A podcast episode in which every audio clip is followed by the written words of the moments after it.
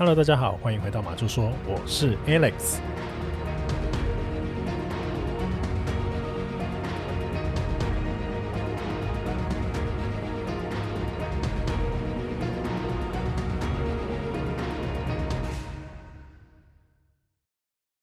这两个礼拜大家过得还好吗？哎，这短短的两个礼拜里面啊，发生了很多事情哦。那这里面可能不知道大家认不认识这个朱丽静哦，就是我曾经蛮喜欢的一个歌手啦。那他就年纪轻轻嘛，就因为这个癌症过世了哦，其实是蛮难过的。那在这里面呢、啊，还有另外一个比较大条的新闻哦，应该就是日本的前首相这个安倍晋三先生，他遭到枪杀的这个事件嘛。那其实这个事件呢、啊，在发生的那一天哦，我们就有想说，哎，要不要赶快来录一集啊相关的节目哦，来讨论一下这个案件。不过后来想一想啊，就连日本那边自己不都还在调查这个案件吗？那我们现在如果录一集这个节目呢，好像没有那么有公信力哦。就想说等那边的调查阶段先结束了再说。那包括了凶手的那些犯案动机啊，或是个人历史啊，等等等的，如果有一个清晰的脉络的时候，我们再做成节目啊，有机会的话再把它做成节目整理给大家知道，我觉得会比较好啦。那这一起调查呢，目前也只能依照凶手自己的说法啦，就是他说他大概就是因为妈妈那捐太多钱啊，给一个叫统一教的这个宗教团体嘛，那他觉得妈妈啊有点太走火入魔的这样子，那又刚好啊，他得知这个安倍晋三啊，其实跟统一教有一些瓜葛哦，所以呢，积怨已久的他才会趁安倍晋三啊，在这个奈良的街头演说的时候呢，开枪呢射杀他。哦，但是我自己是不知道事情是不是真的这么单纯了哦，因为大家也要考虑一下，案发的那一天呢，刚好是日本啊，不是这个参院要做这个选举的前夕吗？所以也不知道这里面到底有没有一些，比如说政治的因素在里面。哦，不过不管怎么说啦，失去这一位台湾这么友好的这个政治人物啊，我想大部分的台湾人应该都是蛮难过的哦。那就看最后啊，日本警方这边到底调查的怎么样。那如果有结案的话呢，那也刚好有机会的话，我们马教授这边呢、啊，一定会赶快帮大家整理一集节目，然后讲清楚这里面的来龙去脉。那就请大家继续关注这个案件了、好不好？那在这个呃稍微缅怀之后啊，啊，当然啦，还是要跟各位强调啊。其实现在这个世界啊，包括啦，现在包括台湾的这个什么癌症时钟啊，也已经快转很多了嘛。可能之前是每十几、十三分钟还是十六分钟一个人离癌，那现在好像已经快转到十一分钟左右了，是不是？这个详细的数字啊，我看过就有点记不清楚。不过每十几分钟啊，就有一个台湾人离癌啊，其实也是蛮难过的哦。因为虽然呢、现在癌症可以当做慢性病来治疗啊，不过其实它就是在你的身体里面装了一颗定时炸弹嘛。那什么时候呢？呃，可能现在治疗好，什么时候又会发作？这也没有人说得清楚。所以不是要大家及时享乐啊，不要大家去挥霍啊，而是说，其实如果啊，各位听众，你们还有很多嗯、呃、很想做的事情，或者说你有很多啊放在遥远未来在规划或者计划的这个这个事情的话，请大家可以提前啊把这些事情拿出来做。人生就这么短嘛，哦，你十几分钟一个人离癌。谁都不能保证这个人会不会是自己。那等到你真的身体不好了，你才去想把这个很遥远以后自己心中啊很想做那件事情拿出来做，是不是就有点太晚了？好，那也不只是生病啊，也有可能各种意外啊，就像安倍这样啊。那安倍也未满七十岁啊，其实他未来不是不管是政治之路啊，或者是他的家庭啊，还有很多路要走，很多路能走，但却因为这一件事情。那就导致天人永隔了，这样好，所以呢，也是跟各位听众啊，稍微说一下我自己的感受啦。好了，那今天这一集的节目啊，想要跟大家来聊一个哦，我前一阵子啊，在关心这个强尼戴普啊，还有安博赫德啊，他们在打这个世纪官司的时候啊，发现了一个小发现哦。那这个是什么发现嘞？就是我那一阵子啊，其实是只要有他们开庭的时候啊，我就会稍微打开 YouTube，然后看一下直播。然后在某一次的开庭过程里面啊，这双方律师啊正在对相关的证物啊进行一些论述攻防的时候，诶，结果讲到一半啊，突然听到不知道啊是现场谁的手机啊传来一个超大声的这个警报声音哦。那这警报声音大家应该也蛮熟悉的啦，就是台湾如果遇到地震的时候，不是会发生那个国家警报吗？那就是那个国家警报很刺耳的那个声音哦。那这个声音啊，Stanley 之前不是在某一集节目里面啊，跟大家说，其实他觉得那声音很可怕，有没有？啊，听到这个声音的当下，我其实是有吓一跳的哦，因为我想说，哎呦，是不是我们台湾这边啊又有什么地震了？是不是？结果我很紧张的呢，拿起我的手机啊，看看是到底规模多大啊，发生在哪里啊？哎，我才发现，哎，这声音不是从我手机里面传来的哦，是从 这个 YouTube 里面啊正在直播的美国那一端传来的哦。那这样我就很疑惑啦。因为在我认知里面啊，这个警报啊，可能只有台湾遇到地震啊哦的时候会发布的，至少我听到都是这个地震警告嘛。但是，哎，原来他们美国那边会地震吗？好像也不会啊。我知道开庭是在这个维吉尼亚州嘛，那维吉尼亚州不要说这个地方啊，就美国这个地方好了，就几十年才发生一次地震，这么刚好遇到了吗？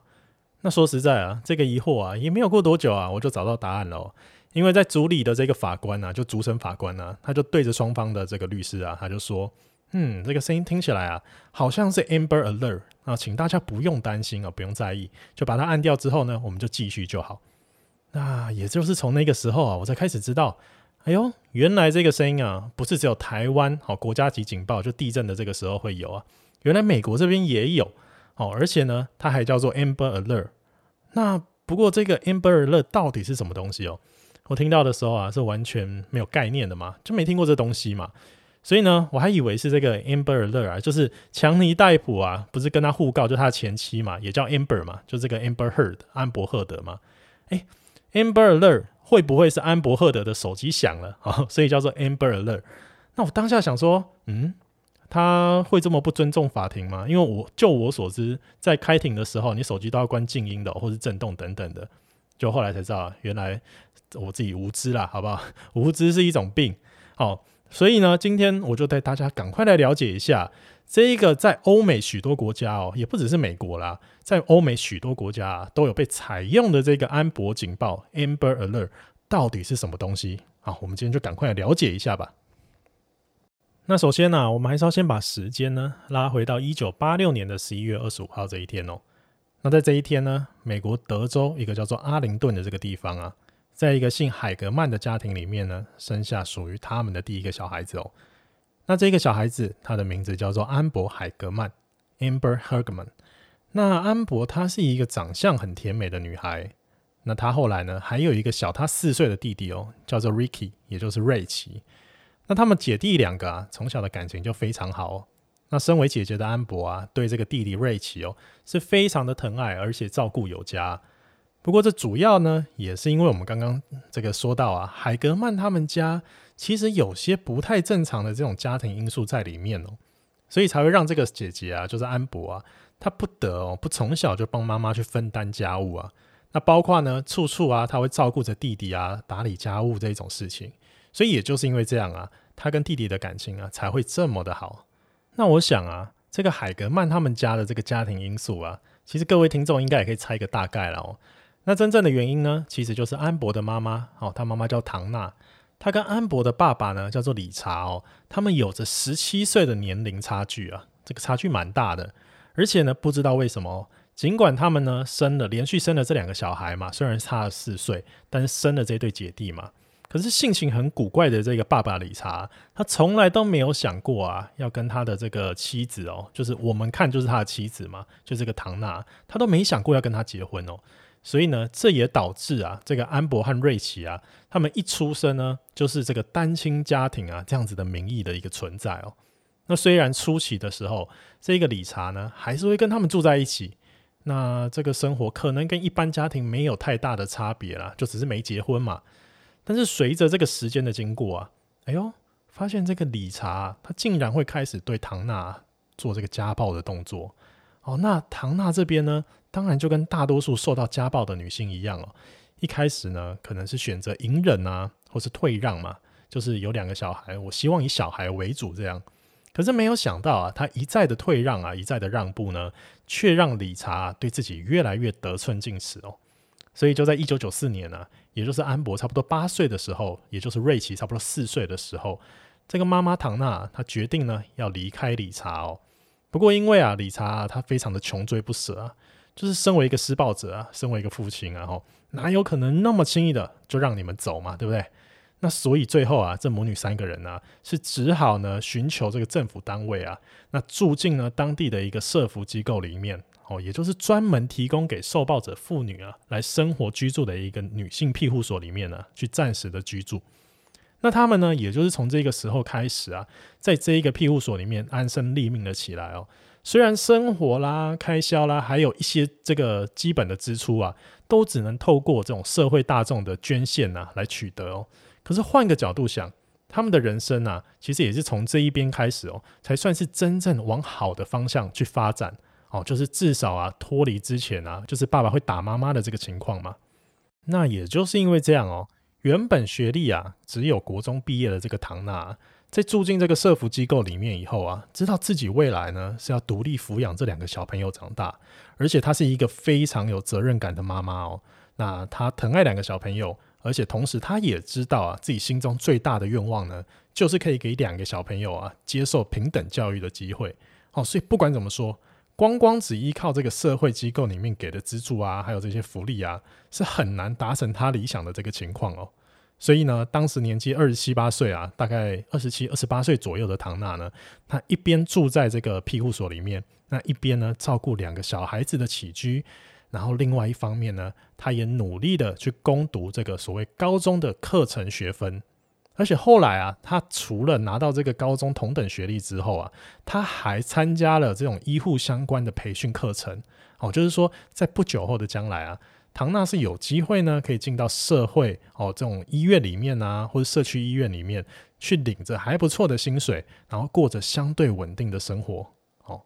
那说到这边呢、啊。大家应该也比较能理解啊，为什么我前面会说这个安博啊，他其实一开始是有一点不得不帮忙分担这个家里面的家务啦。不过当然啦，我觉得安博虽然一开始可能是因为看妈妈这么辛苦啊，有一种不得不这么做的感觉嘛。可是时间久了以后啊，他早就已经变成是发自内心那种想要帮忙啊，那想要帮妈妈分担啊，想要维护好这个家，哦，就是发自内心的。那包括呢，他会在妈妈煮饭的时候啊，主动在旁边帮妈妈的忙，哦，就是可能会递碗盘啊，然后收碗筷啊等等。那可能后来啊，再大一点点的时候，他会帮忙切菜啊，或者说帮忙备料啊，哦，反正他就是会主动去做。然后在这个妈妈外出读书的时候啊，他也会赶快把家里啊，比如说衣服把它洗好啊，把它收起来啊，或者说把家里的东西整理好，然后把弟弟的起居啊也照顾得很好，这样。那根据妈妈的这个说法，其实安博她真的是一个跟天使一样存在的一个女儿哦。就是她除了会做我们刚刚说的那些家事之外啊，她还会在聊天的时候呢，主动关心妈妈现在书读的怎么样啊？那在学校发生了什么事情啊？哦，而且呢，她自己啊，就是女儿自己在学校的成绩表现呢，也非常的好。她拿过很多的奖状，然后尤其呢是在写作的方面啊，连当时学校里面的老师啊，都对这一个小女孩，非常的印象深刻哦。她这个多次的觉得，嗯。安博如果好好的栽培一下，以后一定有机会啊，可以成为一个比如说作家啦，或是什么小说家啦，或是文学的这种教授等等，都是有可能的。好，就是他的这种语文能力是非常好的。不过当然啦，这种表面这么乖巧的这种小朋友啊，嗯，你要说他不会有一些自己的想法吗？其实还是有。那就不说啊，他比同年龄的人呢、还要成熟很多这件事情哦。那其实，在妈妈看来啊，他终究就还只是一个八岁啊、九岁的小朋友而已嘛，对不对？所以，即使啊，他再努力的啊，想要伪装自己啊，不让妈妈担心哦，可是这个唐娜就妈妈这边也常常啊，就会看到安博在没人注意到的时候啊，就会有一点好像若有所思的啊，在那边放空啊，那那种空洞的眼神哦，其实好像是在思考着自己的未来在哪里啊。那可能明天的这种伙食费啊，或是明天的生活在哪里的这种感觉哦，所以呢，这也让妈妈的心里啊，非常的舍不得。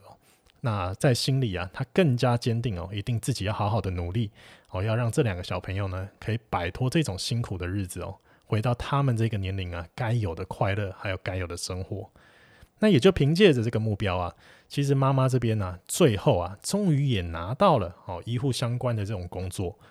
所以呢，很快的，在拿到他自己的第一份薪水之后呢，他就跑到了这个超市里面呢、啊，去买了安博、最喜欢的这个迪士尼卡通哦，一部叫做《风中奇缘》哦相关的这个洋娃娃 T 恤，还有被单啊、床单等等的，当做生日礼物啊，要送给自己最宝贝的女儿安博。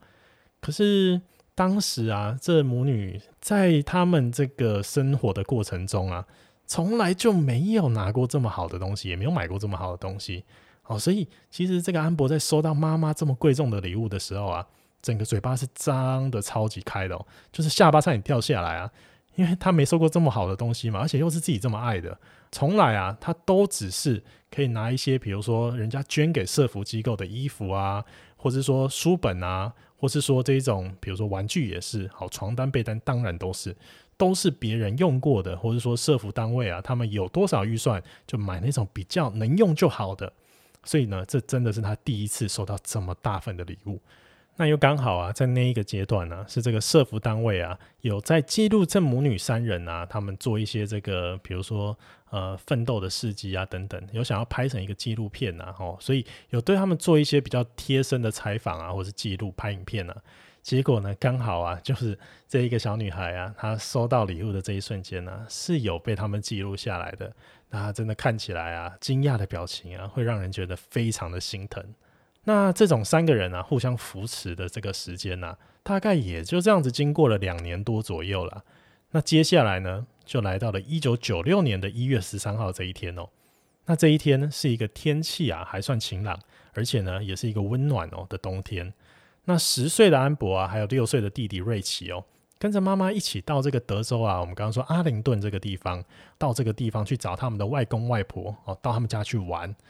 那接着呢，到了下午三点多左右啊，姐弟两个人呢，在得到妈妈的同意之后呢，他们就到外面去骑脚踏车。不过当然啦、啊，妈妈在他们出门之前呢、啊，有再三的强调说，哎，现在呢也已经接近傍晚了，那冬天呢，太阳也比较早下山嘛，好，所以呢，希望你们两个一定只能绕主街一圈就要回来，哦，不可以骑得太久，也不能骑得太远。那在答应完妈妈之后啊，这两个人当然呢、啊、就咻一下。就骑出去了嘛，结果没想到这一趟出门之前的对话，竟然就变成妈妈和女儿之间最后的一段对话。因为从这一天开始，唐娜就再也没有可以见到自己的女儿，而且取而代之的呢，是她无限的悔恨哦，跟接下来一大段这个伤心流泪的日子。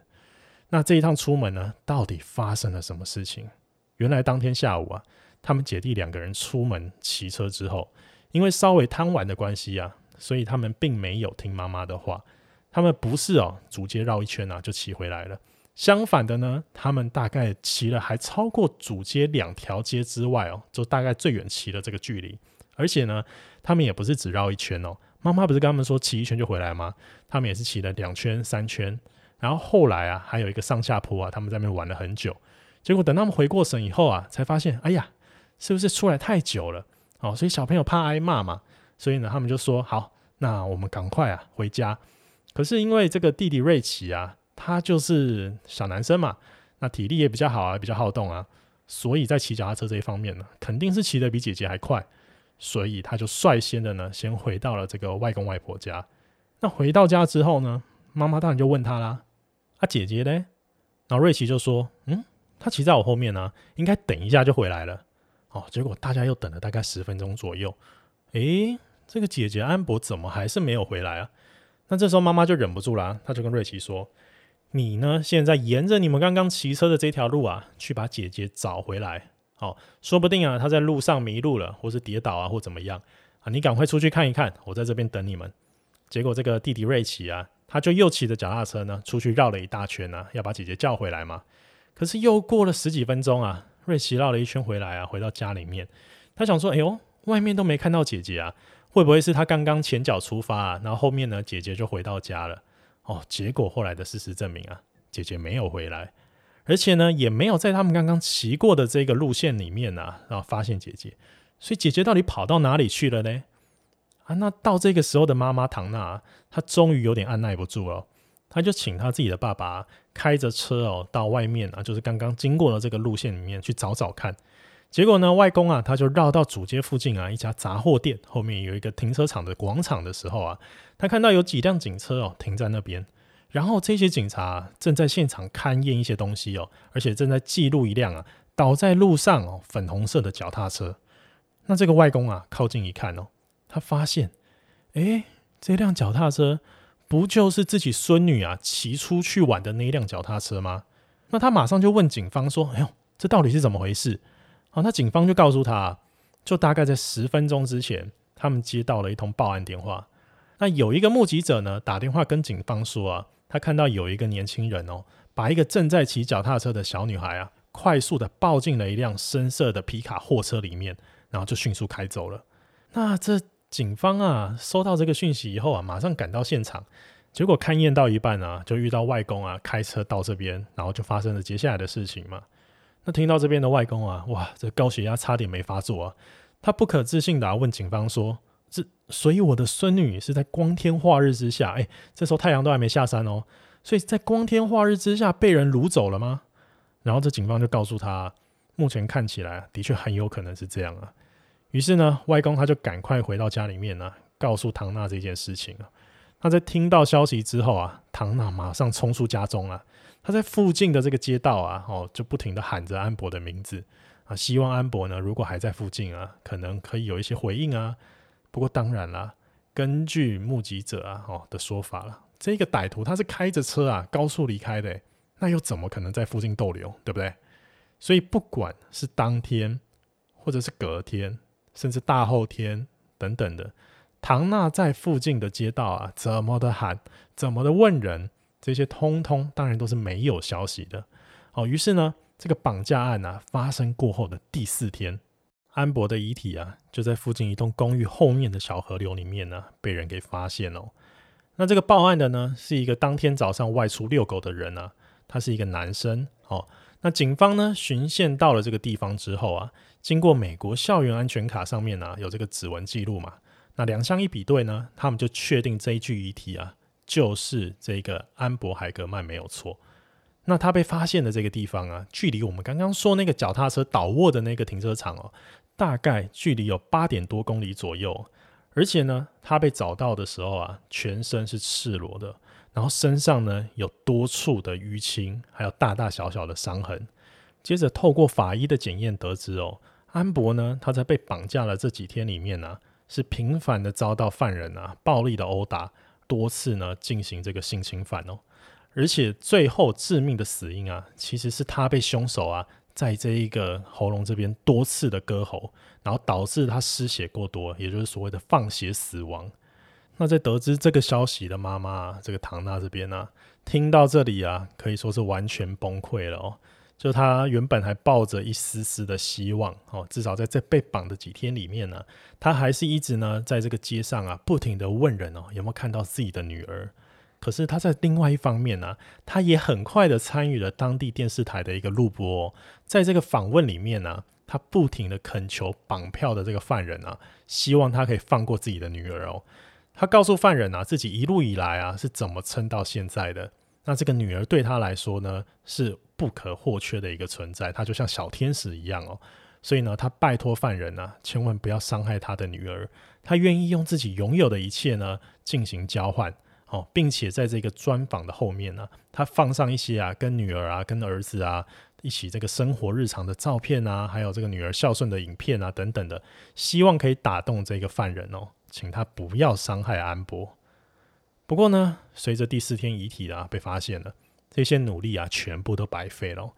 他随着警方啊到现场去验尸啊，看到女儿体外啊大大小小的伤痕，还有下体严重的撕裂伤哦。他知道自己这个懂事又孝顺的女儿啊，是真的走了，而且再也回不来了。那事后呢，根据警方完整的报告指出啊，因为尸体被发现的前一天哦，其实阿廷顿这个地方啊，刚好下了一场暴雨，所以弃尸地点啊，这个附近啊，现场哦，全部都找不到相关的犯案痕迹。哦，包括呢，可能大家会猜嘛，有没有车子轮胎的痕迹啊？哦，没有。然后呢，有没有这个凶手啊？他穿着鞋子的这个鞋印呢？也没有，那会不会有这个犯人呢？他不小心哦，掉落在现场的一些物品啊等等的哦，全部都没有，因为这些呢，根据警方研判啊，真的雨太大了啦，所以呢，有也被冲刷掉了。所以呢，这一起这么残忍的案子啊，那虽然它只是发生在德州阿灵顿这样一个小小的地方哦，但是因为电视台啊，它播出啊，我们刚刚不是有说这个妈妈恳求犯人的画面，还有啊这个女儿啊种种的生活照片啊，还有她孝顺的影片等等的哦，瞬间呢就让整个美国的电视台哦都争相来报道这个案件哦。那这当然就让负责这个承办的远景啊感到非常大的压力哦。所以呢，他们很快的呢就组织了一个专案小组啊，展开了调查。那首先呢，他们要先确定啊犯人的性别啊、年龄啊、特征啊等等的嘛。于是呢，他们就找到最一开始啊打这一通目击报案电话的人啊。那他跟这个人确定一下说，嗯，这个犯人他特征到底是什么？那这一个人呢、啊，就是打电话这个人呢，他是当时七十八岁的一个退休工程师，他叫做吉姆。他跟警方说呢，当天呐、啊，他是在下午大概四点多的时候，在自己家的后院啊。看到这个小女孩啊被抓走的这个过程哦，然后他告诉警方啊，这个犯人呢应该是一个身高中等，大概只有一百七十几公分，不胖不瘦的一个白人男子。那他的年龄呢看起来大概也只有可能二十五到四十岁，就反正没有四十几岁了哦，二十五到四十岁之间的这个 range。最后呢，他告诉警方啊。整个犯案过程呢，其实就是这个男子啊，开了一辆黑色或是深蓝色的这个深色皮卡货车，哦，从这个驾驶座上面啊，很快的跳了下来，然后呢，把正在骑脚踏车的小女孩抓上车之后呢，马上就开走。他整个犯案的过程呢，不到三十秒哦。那他自己啊，其实是因为听到了这个安博啊，他短暂的尖叫声啊，结果一转头就看到这个案件了，脚踏车倒了，车开走了。哦，但是呢，因为距离也相当的远了，他来不及追上，哦，所以呢，他就打了这一通报案电话，马上给这个警方。那后来的这个过程大家就知道了嘛。那再稍微把这个犯人的特征整理一下之后啊，警方对这个歹徒呢进行了一则七万五千美元的通缉哦。那其中呢，犯人的特征啊，大概就像刚刚这位吉米先生说的那样，只是呢，警方另外哦又加上了两点。那这第一点呢，他们研判呢、啊。歹徒呢，应该是一个随机犯案哦，很有可能是跟家人啊，或是朋友吵架，又或者是呢，他可能失业啊，压力大之后啊，才临时起意啊，去把小朋友抓走的这种类型哦。那第二点呢，是这个歹徒啊，他生活的地方哦，应该是在这个弃尸点附近，也就是我们刚刚说这个小河的附近了哦。那警方呢，希望如果啊，身边有符合这种特征啊，就比如说你有朋友符合这种特征的民众啊。可以赶快跟警方联络。不过呢，很遗憾的啊，是这个案件呢、啊，它就这样一晃啊，晃过好多年哦，一直都没有进展。那尽管呢，在这些年里面呢、好像呢，到处都有人啊，提供这种疑似凶手的资讯啊，给警方嘛。哦，包括会绑小朋友的、肯定不是只有在阿灵顿这个地方啊，整个美国可能会发生好几起嘛。那不停的呢，警方就把它想说可不可以串联起来，可是。各种排除啊，比如说年纪不符合啦，比如说当时生活的地点不符合啦，等等的，好，所以全部都给删除了。所以啊，也就是说，这一起发生在一九九六年的这个安博小妹妹的绑架案呢、到今天为止哦，到这个二零二二年为止哦，已经接近三十年了。可是警方呢，依旧没有办法抓到犯人哦，让这个安博的家人呢、非常的崩溃哦。包括在很多年之后啊。这已经长大成人的弟弟哦，我们刚刚说这个瑞奇嘛，他再次接受这个电视台的专访哦。那在这个专访里面呢，他不停的哽咽哦，然后他慢慢的告诉媒体啊，其实自己真的非常的悔恨哦，他恨自己啊，为什么要贪玩哦，多骑了那两条街的距离。那他也恨自己啊，为什么当时啊要骑那么快啊，丢下姐姐一个人在后面呢，自己先回到家里面。最后他说啊。他真的非常想念自己的姐姐哦，也希望这个犯人啊，终有一天啊，一定要落网，一定要伏法，还给我们家一个公道啊。那这个案件呢，看起来好像就这样过了嘛。不过伤心欲绝的妈妈，就我们刚刚说这个唐娜，她很快的呢，其实就把这个伤心啊化为力量。她首先呢是在德州当地啊，她希望可以用更严格的管理啊，来管制这些绑架或是性侵儿童的犯人哦。而且呢，她很快的就成立一个叫做 PASO 的反性犯罪组织。他呢，大量的收集民众啊的这个签名请愿书啊，希望呢可以早日的迫使德州的立法机构啊，真的去做这个修法啦，或是更严格的，比如说去管制啊，并且保护儿童。然后在一九九六年的七月啊，也就是安博遇害的半年过后啊，有一个叫做布鲁斯·赛伯特的人哦，和我们刚刚有说到了这个理查·哈格曼呢、啊。那这个布鲁斯啊，是安博他最好朋友的爸爸哦，也就是安博闺蜜的爸爸。然后后面呢，我们说的这个理查·哈格曼啊，他就是安博那个会打妈妈的那个老爸了哦。那他们两个人呢，一起在一九九六年的七月啊，召开了一场媒体研讨会。那在这一场长达二十几分钟的研讨会里面呢、他们两个人呢提到。这个儿童绑架案或是失踪案啊，其实在案发之后的每一分钟啊，往往都是非常重要的哦。所以他们希望政府单位啊，可以像是重视天灾啊，或是其他的危难这一种情况啊，来重视这种案件哦。那他们同时呢，也希望政府可以在这种案件发生的最短时间里面，给予一定的作为，不要说只是把这个东西啊做好报案记录啊，或者说呈现给上级而已。他希望呢，可以有些实体的作为哦。那这一个提案，这一个实体作为呢，就是我们刚刚前面说到这个 Amber Alert 安博警报，它最初的概念哦，就这样形成了。那接着在不久之后啊，有一次这个媒体投书里面呢、一个来自 KRLD 广播电台的记者啊，他叫做 Wheeler，他向达拉斯的这一个警察局长啊，提出一个孩童失窃的一种预警的想法哦。那到了这个时候啊。安博警报的这个完整定义啊，还有这个相关的内容啊，也慢慢的哦，终于可以完整的呈现出来啊。那过了不久呢，这个安博警报啊就被官方详细的定义出啊，它的这个实质内容是什么？那主要呢有以下四点哦。第一呢，安博警报呢，它必须是由司法机构确认过后，就是要成立的这个绑架案件呢，啊，才可以列入哦。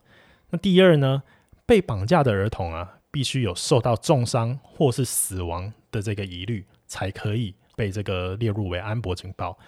那第三点呢，必须有目击者啊看到被绑架的儿童，而且呢要有嫌疑犯或是嫌疑犯的车辆等等的详细情况啊，来当做发布警报的依据啊，才可以被列入。那第四点呢，这个被绑架者啊，必须是十七岁以下的青少年或是儿童啊，才能被列入。也就是说呢，以上四点呢、是构成这个安博警报最重要的因素哦。所以如果今天呢、啊、是一个十八岁的成年人呢、他遭到绑架，那就完全不适用这个安博警报了哈。那在说完安博警报的这个定义还有范畴之后啊，我们要来了解一下，那这个安博警报它到底要怎么实施嘞？哦，首先你必须有人就有目击者啊去看到这个儿童或是青少年遭到绑架的过程嘛。那要马上呢，向这个警政单位啊去进行报警的动作啊，然后经过与家属的这个确定，还有向警政上级的文书报告啊，确定立案之后啊，只要符合刚刚以上说的四点呢，那警政单位这边呢，就会向新闻媒体啊，或是这个广播电台啊，甚至高速公路啊、电子布告栏等等的地方哦，发出这个安博警报啊。那里面呢，就会叙述啊失踪案件里面的人事时地物嘛，还有被害者的特征嘛，还有嫌疑犯的特征啊，或是车辆特征等等的哦，车牌号码有的没的。那后来啊，随着科技的进步啊，这一套安博警报呢，被更进一步的哦升级到每个人的行动装置里面哦。各位，如果啊你是拿这个苹果 iPhone 手机的，你可以进到我们这个设定，然后里面有一个通知嘛。那进到通知以后啊，把画面拉到最下面哦。你会在这里看到一个叫做“政府警示”的区域。那这里面呢、啊，以台湾而言哦，第一个呢是警讯通知嘛，第二个呢是紧急警报啊。那当然啦，我们的国家级这个地震警报啊，就是透过这个系统传送的哦。所以如果呢你真的很怕那个声音啊，我建议你啊可以把这个国家级警报从这边关掉了。不过当然啦，尽量不要，好不好？因为我们之前有讨论过啊。如果你可以多那几秒钟跑的时间啊，应该会对你的人身安全啊有所保障的。好，好了，那这是台湾的部分啊。如果你今天呢是在美国的话，那你的 iPhone 里面啊显示就不会是这样了哈。你的 iPhone 啊这个区域就会多一个叫做 Amber Alert，也就是安博警报哦的这个字样。那当然呢，你也可以自由选择要不要开啊，要不要关啊。不过预设拿到手机啊，这个 Amber Alert 都会是开启的状态就对了。哦，那不知道有没有人跟我一样啊，会很好奇啊，这样一个系统啊，讲难听一点啊，如果你要说的话，它应该还蛮扰民的，对不对？就我可能做什么事情啊，做到一半啊，或是我睡觉睡到一半啊，可能会突然跳出这个很尖锐的声音啊，结果我拿起手机一看啊，哇，竟然是别人的小孩被绑架了。那这种事情啊，大部分的人呢、啊，可能虽然啊会觉得说啊，我应该要帮忙啊，但大部分都爱莫能助嘛，所以常常收到这种警报啊，会不会哦就觉得很烦啊？那会不会呢？就有很多人想把这种警报给关掉嘞？不过啊，其实根据这个统计哦，从一九九六年呢、安博警报啊开始实施以来啊，在美国当地至少拯救了超过八百多名的儿童啊，幸免于难哦。而且也就是因为这套系统啊，这个儿童失踪的找回比例哦，从一九九六年的六十二趴提升到了二零一五年的九十八趴。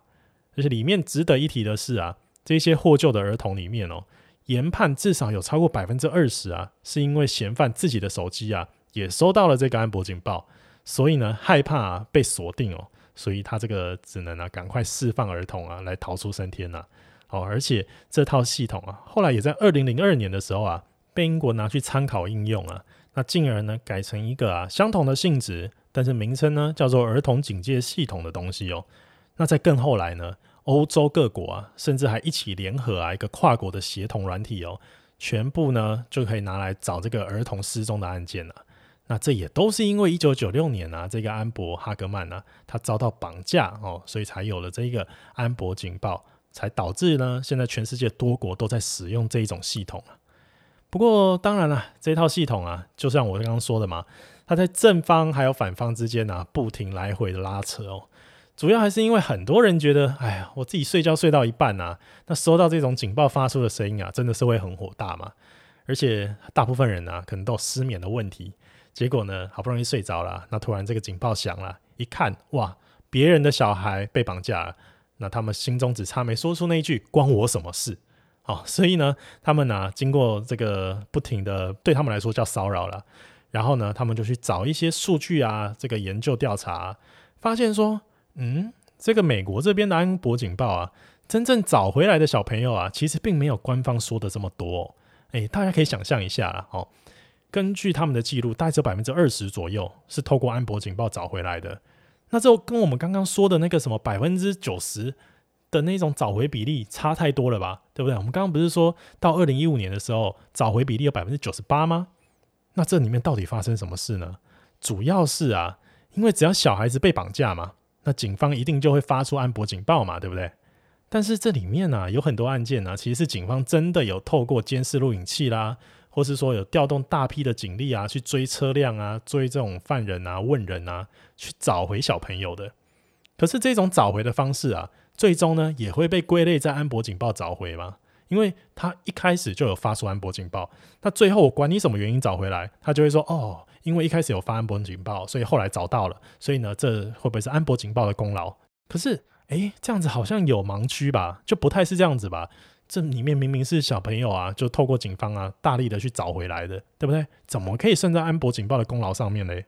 那不知道各位听众啊，你是怎么想的啦？不过对我自己来说啊，假设我们台湾啊，就是我们这边自己也采用这一种孩童这种失踪的警报系统的话，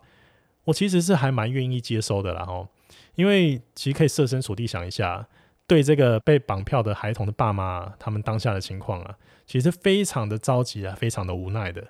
那假设呢，真的可以透过这一种及时的警报啊，可以让可能某个人在某个比较偏僻的街口去看到这辆车的车牌，或是看到疑似的小朋友的话，我想啊，这个效率应该会比警方啊一个路口一个路口的去调，或者是警方一个人一个人去问来得更有效率，对不对？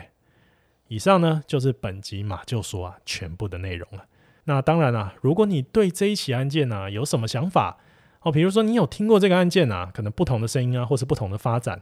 哦，或是你对这个安博警报啊有什么看法，或甚至你有住在美国，你的安博警报曾经响过，哦，你都可以透过马厩说的官网、IG 或是 FB 来跟我们讨论分享。那如果啊喜欢我们的频道呢，我们也欢迎你啊可以透过马厩说的官网啊，在上面透过一杯咖啡的钱来赞助我们，哦，那我们可以呢走得更长远，这样。诶，对了。这个上一集啊，在节目里面，Stanley 有讲到一个网友的留言呢、我觉得蛮搞笑的哦。其实这整个整个事情是这样的，就是他一开始啊，就是私讯我们说：“哎，你们两个是吵架了吗？”然后我记得那一则这个私讯是我回的嘛，我就说没有啊，怎么可能？结果他好像没过多久吧，他又回我们说：“哎呀，不要吵架啦，有什么事情你们两个去打一架就好啦。”哎，不是。我不是回你说没有了吗？你是有多希望看到我痛哦，Stanley 是不是？不是，就像 Stanley 上一集说的那样啊，其实单纯啊，是因为我们不想互相感染，然后所以呢，暂时不关在一起录音啊。那这样呢，就有人说啊，诶，那为什么别人啊，什么节目啊，都可以在一起录音啊，怎么你们不可以？那这我的回答也很简单嘛。那你看一下那些人是不是都中了嘛？那当然啊，这个单口的模式啊，它就是一个过渡啦哦，可能也不会持续很久。不过总之啊，还是那句话，能不中啊，我们就先不要中了。好了，那各位听众，我们就下集节目再见喽，大家拜拜。